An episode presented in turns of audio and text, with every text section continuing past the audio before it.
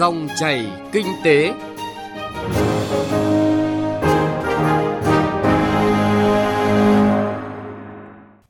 Xin kính chào quý vị và các bạn.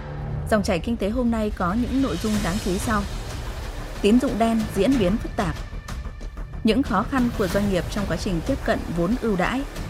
Chuyện thị trường thông tin nội dung, thành phố Hồ Chí Minh hỗ trợ doanh nghiệp kích cầu trong giai đoạn bình thường mới. Trước khi đến với nội dung vừa giới thiệu, chúng tôi xin chuyển đến quý vị và các bạn một số thông tin kinh tế nổi bật. Ủy ban Thường vụ Quốc hội vừa ban hành nghị quyết số 936 về việc bổ sung dự toán thu ngân sách nhà nước năm 2019 và phân bổ sử dụng nguồn tăng thu tiết kiệm chi ngân sách trung ương năm 2019. Theo đó, Ủy ban Thường vụ Quốc hội quyết định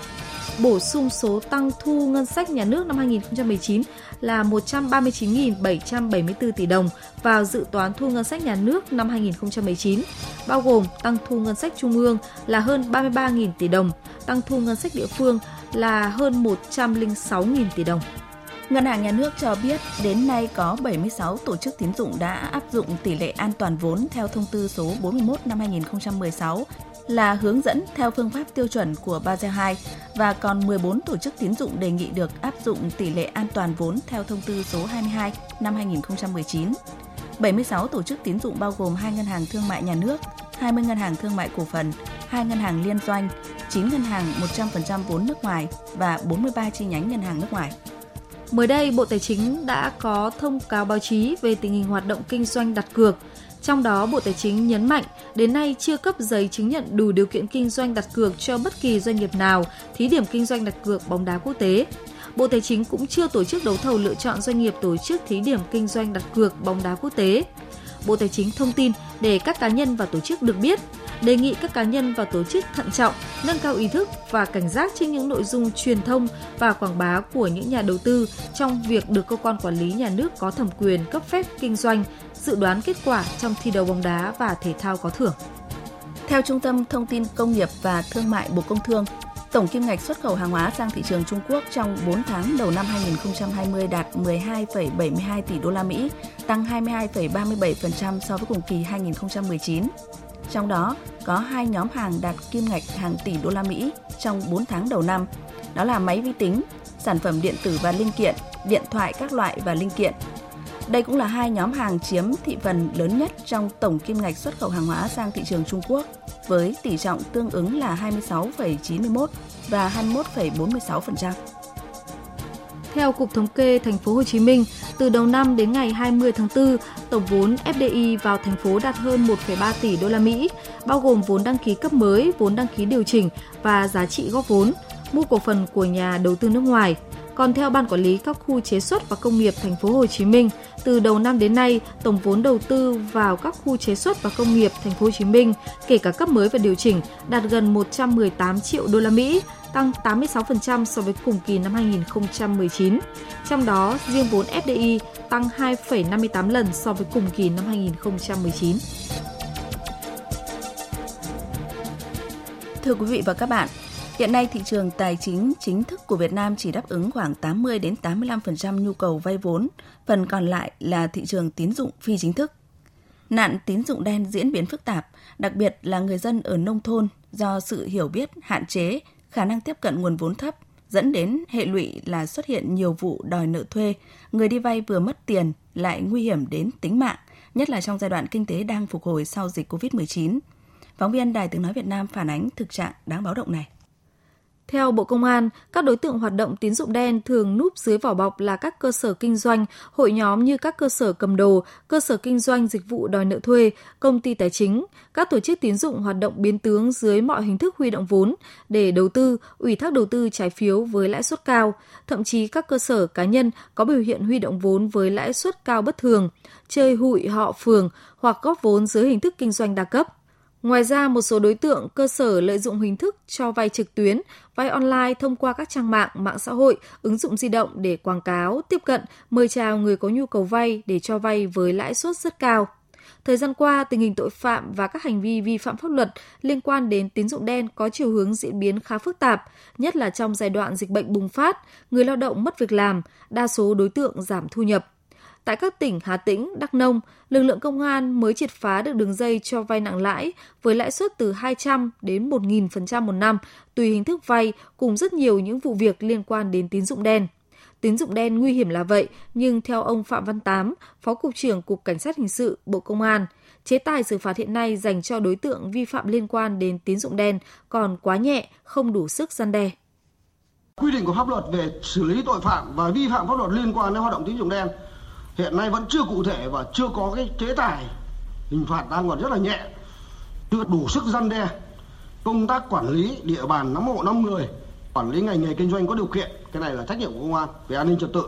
của một số địa phương vẫn đang còn rất là hạn chế. Bộ luật hình sự quy định cao nhất là chỉ có 3 năm tù, trong khi đối với là quy định là bắt buộc là lợi nhuận phải là 30 triệu. Nhưng mà đối với lợi nhuận nó thu được cao gấp nhiều lần so với cái xử phạt này.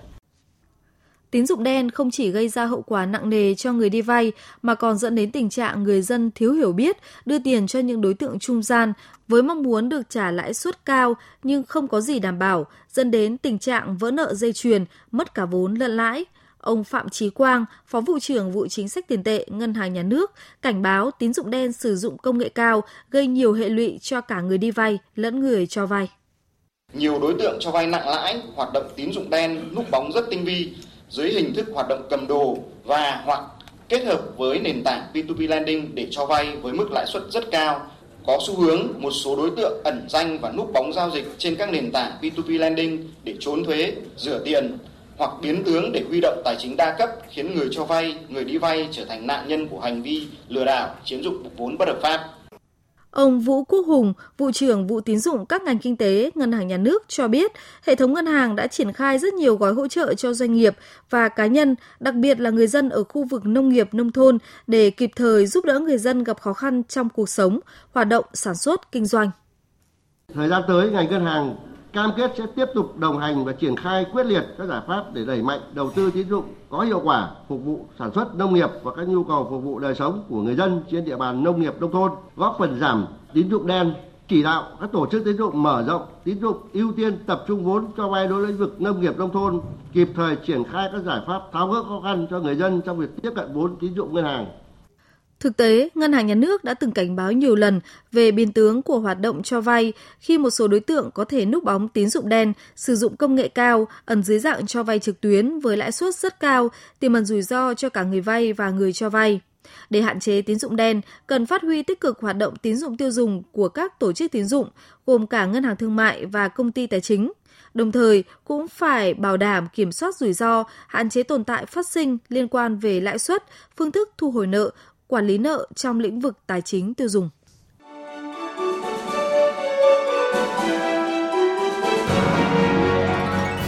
Dòng chảy kinh tế, dòng chảy cuộc sống.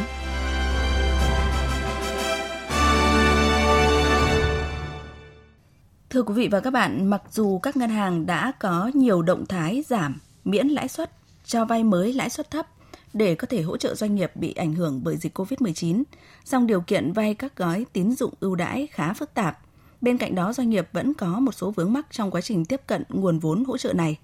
Phóng viên Đài Tiếng Nói Việt Nam phỏng vấn ông Mạc Quốc Anh, Phó Chủ tịch kiêm Tổng Thư ký Hiệp hội Doanh nghiệp nhỏ và vừa Hà Nội về nội dung này. Mời quý vị và các bạn cùng nghe. Thưa ông, thời gian qua doanh nghiệp nhỏ và vừa Hà Nội đã tiếp nhận được sự hỗ trợ từ phía ngân hàng như thế nào? Hiện nay thì sau chỉ thị số 11 thì toàn hệ thống ngân hàng đã thông qua cái thông tư số 04 của ngân hàng nhà nước đã trực tiếp hướng dẫn ờ, các cái doanh nghiệp đặc biệt hỗ trợ cho các doanh nghiệp nhỏ vừa ờ, trên địa bàn thành phố Hà Nội các cái thủ tục các cái điều kiện vay vốn. Bởi vì sau chỉ thị số 11 ấy, thì trong hệ thống ngân hàng chỉ ưu tiên các cái lĩnh vực các cái ngành nghề ờ, liên quan đến các cái dụng cụ y tế các cái đồ bảo hộ. Nhưng mà hiện nay thì thông tư số 04 đã mở rộng thêm các cái đối tượng các cái doanh nghiệp có thể thụ hưởng sau khi mà cái dịch covid thì đối với hệ thống ngân hàng tôi thấy là ngoài cái việc mà tiếp cận uh, cho các cái doanh nghiệp ấy, thì họ cũng thực hiện nghiêm túc các cái chỉ thị của ngân hàng nhà nước hướng dẫn. Uh, và cái quan trọng nhất là các cái gói giải ngân uh, của hệ thống ngân hàng đã trực tiếp đến các doanh nghiệp để tập trung để thúc đẩy các cái hoạt động về sản xuất nội địa. Uh, ngoài cái việc mà hỗ trợ vấn đề về tín dụng ấy, thì trong hệ thống ngân hàng cũng đã kết nối giữa các doanh nghiệp là các cái khách hàng trong hệ thống ngân hàng Ờ, nói chung để làm sao họ trao đổi các cái hàng hóa sản phẩm dịch vụ để tăng cường cái việc là ngân hàng sẽ phụ trách vấn đề về tài chính, phụ trách vấn đề về dòng tiền. Ờ, doanh nghiệp chỉ phụ trách vấn đề về sản xuất, các hoạt động kinh doanh và hoạt động phân phối và dòng tiền sẽ do hệ thống ngân hàng người ta quản lý. Ờ, nên do vậy mà tránh cái việc mà sử dụng tiền mặt.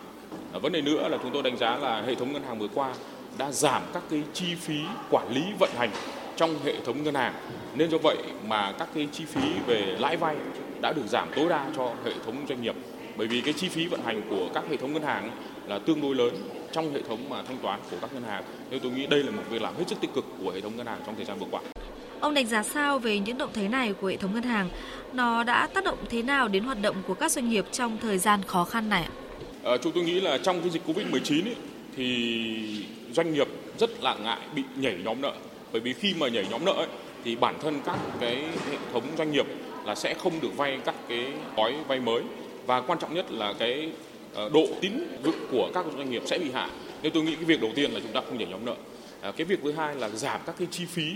về lãi vay. Cái việc này cũng vô cùng quan trọng bởi vì với các doanh nghiệp ý, thì họ cần các cái chi phí vận hành trong một cái thời gian để diễn ra dịch Covid-19. Và sau cái dịch Covid-19 thì tôi nghĩ là ngoài cái gói mà hỗ trợ uh, của chỉ thị số 11 rồi thông tư số 04 thì cái quan trọng nhất là cái cái gói vay cũ của hệ thống ngân hàng vay cho các cái doanh nghiệp để hỗ trợ doanh nghiệp. Thì hiện nay là ngân hàng đang đề xuất tiếp tục giảm các cái uh, lãi cũ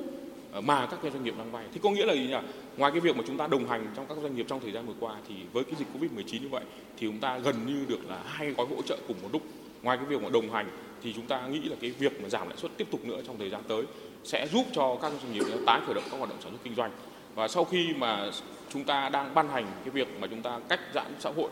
ờ, và cách ly xã hội được dỡ bỏ thì các cái hoạt động về sản xuất kinh doanh của các doanh nghiệp đã được trở lại bình thường. À, bởi vì chúng ta đang kích thích các hoạt động về nội địa nên do vậy mà các doanh nghiệp có cái nguồn uh, trả gốc và trả lãi cho hệ thống ngân hàng nên tôi nghĩ cái việc mà giải ngân trong thời gian tới với hệ thống ngân hàng cho các doanh nghiệp là không gặp bất kể khó khăn gì. Vậy còn những khó khăn vướng mắc gì trong quá trình tiếp cận nguồn vốn hỗ trợ từ phía ngân hàng mà các doanh nghiệp phản ánh? Ờ, chúng tôi nghĩ là cái khó khăn đầu tiên đấy đó là các doanh nghiệp chúng ta ấy, khi thực hiện các cái thủ tục vay vốn các điều kiện cho vay thì các cái chuyên viên các kế toán trong hệ thống doanh nghiệp chúng ta vẫn chưa đọc hiểu rõ và kỹ các cái thủ tục hướng dẫn. Nên do vậy mà khi chúng ta phối hợp với các cái bộ phận tín dụng ờ, trong hệ thống ngân hàng chúng ta chưa xây dựng một cái bộ hồ sơ chuẩn. Ờ, nên do vậy nó ảnh hưởng đến cái việc mà giải ngân trong hệ thống ngân hàng. Cái việc nữa là chúng ta vẫn chưa tiến hành kiểm tra giả soát đánh giá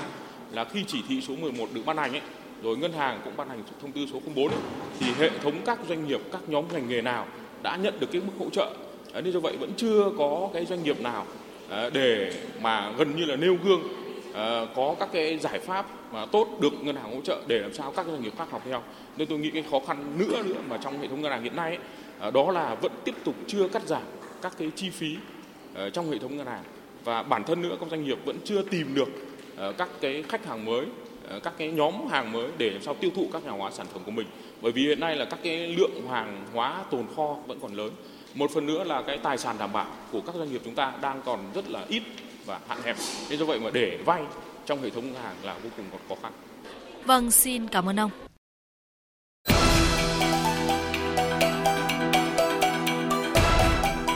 Chuyện thị trường. Quý vị và các bạn thân mến, bước vào giai đoạn bình thường mới, nhưng sức mua ở thị trường nội địa vẫn chưa tăng. Thị trường xuất khẩu đang gặp khó khăn do đơn hàng tạm ngưng hoặc là bị hoãn. Doanh nghiệp ở thành phố Hồ Chí Minh đang nỗ lực vượt qua những khó khăn,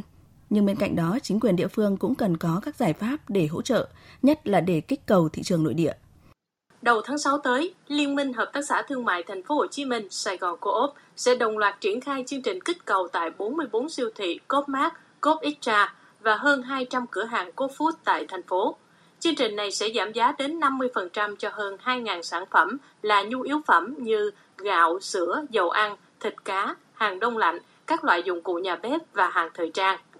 Không chỉ hệ thống phân phối sản phẩm mà nhiều doanh nghiệp ở thành phố Hồ Chí Minh cũng đang đẩy mạnh chương trình này, như công ty Việt Nam cổ phần kỹ nghệ xúc sản Vitsan giảm giá từ 10 đến 15% từ nay đến cuối tháng 6 với các sản phẩm chế biến như cá đóng hộp, thịt đóng hộp, lạp xưởng, xúc xích và các loại thịt heo. Ông Phan Văn Dũng, Phó Tổng Giám đốc Công ty Việt Nam Cổ phần Kỹ nghệ Xúc sản cho biết. Để đáp ứng cái nhu cầu của người tiêu dùng, Vitsan cũng tung ra một số sản phẩm mới à, về cái ờ, thịt heo tươi sống tẩm ướp như là ba rọi, à, sườn non, à, cốt lết, tẩm ướp mật ong, à, tẩm ướp à, gia vị. À, có nhiều cái chương trình khuyến mãi hấp dẫn trong tất cả các hệ thống siêu thị cũng như à, hệ thống à, cửa hàng với xăng để kích cầu tiêu dùng. Dịch bệnh COVID-19 tác động đến túi tiền của người tiêu dùng, nên lúc này không ít gia đình đang ở trạng thái chi tiêu kiểu thắt lưng buộc bụng. Thế nên cũng không lạ khi trong giai đoạn bình thường mới, nhiều cửa hàng kinh doanh sản phẩm may mặc của các thương hiệu lớn như An Phước, Việt Tiến, Việt Thắng vắng khách. Ông Phạm Văn Việt, Tổng Giám đốc Công ty Trách nhiệm hữu hạn Việt Thắng Sinh cho biết, thị trường xuất khẩu của công ty ở Mỹ và châu Âu đang khó khăn, thị trường trong nước tiêu thụ y ạch, cho nên doanh số của doanh nghiệp trong những tháng qua đã giảm 80% so với cùng kỳ năm trước. Do lượng hàng sản xuất từ tháng 3 đến tháng 5 đang tồn kho khá lớn, công ty tính triển khai nhiều chương trình khuyến mại để tiêu thụ các mặt hàng này. Tuy nhiên, nỗ lực của mỗi doanh nghiệp là chưa đủ, nên ông Việt đề nghị cơ quan chức năng tiếp tục đẩy mạnh cuộc vận động người Việt Nam ưu tiên dùng hàng Việt Nam. Hỗ trợ doanh nghiệp tuyên truyền quảng bá thương hiệu hàng Việt Nam có chất lượng tốt và tăng cường chống hàng gian hàng giả. Hỗ trợ cho doanh nghiệp cạnh tranh bình đẳng trên cái thị trường Việt Nam không để cho hàng gian, hàng giả, hàng nhái, hàng kém chất lượng, hàng không rõ nguồn gốc và hàng mua về gắn thương hiệu như hiện nay có đang bán tràn lan trên thị trường. Sản phẩm này họ không rõ nguồn gốc thì sẽ đánh lừa người tiêu dùng cũng làm cái điểm mà để ảnh hưởng đến cái chung của thương hiệu Việt Nam cũng như ảnh hưởng cái tâm lý của người tiêu dùng. Trước khó khăn của doanh nghiệp, thành phố Hồ Chí Minh đang tính tới giải pháp hỗ trợ. Theo đó, đầu tháng 7 tới, Sở Công Thương thành phố Hồ Chí Minh sẽ tổ chức chương trình kích cầu năm 2020. Tại đây, các doanh nghiệp được hỗ trợ kinh phí trưng bày tại 500 gian hàng, hàng hóa được khuyến mại mức giá trên 50%. Ngoài tiêu thụ sản phẩm, doanh nghiệp cũng được kết nối giao thương với nhiều doanh nghiệp khác ở khu vực Đông Nam Bộ và đồng bằng sông Cửu Long. Ông Trần Vĩnh Tuyến, Phó Chủ tịch Ủy ban nhân dân thành phố Hồ Chí Minh cho biết, thành phố đã lập tổ hỗ trợ doanh nghiệp. Tổ hỗ trợ sẽ họp hàng tuần để bàn giải pháp cùng doanh nghiệp vượt khó trong giai đoạn bình thường mới. Thành phố đẩy mạnh kích cầu Ví dụ như thành phố đang rà soát lại quyết định 50 của thành phố về cái vay kích cầu để báo cáo động thành phố ra nghị quyết về tăng cái mức vốn ờ, hỗ trợ vay ví dụ như từ 100 tỷ lên 200 tỷ hỗ trợ xuất cho doanh nghiệp sẽ triển khai một số kỳ tiết cầu do sở công thương triển khai để thế nào thu hút được hàng hóa của các doanh nghiệp. Sau dịch bệnh, để doanh nghiệp khôi phục lại sản xuất, kinh doanh, điều quan trọng nhất là giải quyết đầu ra cho sản phẩm. Vì nếu doanh nghiệp sản xuất ra hàng hóa mà không tiêu thụ được thì doanh nghiệp sẽ chết. Trong khi thị trường xuất khẩu đang rất khó khăn, thì kích cầu ở thị trường nội địa là giải pháp thiết thực nhất hiện nay. Điều này cần sự cố gắng của doanh nghiệp, chung tay của cơ quan chức năng và người dân ủng hộ hàng Việt Nam chất lượng tốt. Thưa quý vị và các bạn, theo giáo sư Hoàng Đức Thân, nguyên Viện trưởng Viện Thương mại và Kinh tế Quốc tế Trường Đại học Kinh tế Quốc dân, để thúc đẩy các hoạt động sản xuất, kinh doanh nội địa hoạt động trở lại trong thị trường thế giới vẫn gặp khó khăn, thì cần các biện pháp kích cầu trực tiếp nguồn tài trợ đến tay người dân và doanh nghiệp nhanh chóng. Sau dịch bệnh để doanh nghiệp khôi phục lại sản xuất kinh doanh thì điều quan trọng nhất là giải quyết đầu ra cho sản phẩm. Vì nếu như doanh nghiệp sản xuất ra hàng hóa mà không tiêu thụ được thì doanh nghiệp sẽ chết. Trong khi thị trường xuất khẩu đang rất khó khăn thì kích cầu ở thị trường nội địa là giải pháp thiết thực nhất hiện nay. Điều này cần sự cố gắng của doanh nghiệp, cần sự chung tay của cơ quan chức năng và người dân ủng hộ hàng Việt Nam chất lượng cao. Chuyên mục Chuyện thị trường cũng đã kết thúc dòng chảy kinh tế hôm nay. Chương trình hôm nay do biên tập viên Bảo Ngọc và nhóm phóng viên kinh tế phối hợp thực hiện. Xin kính chào tạm biệt và hẹn gặp lại.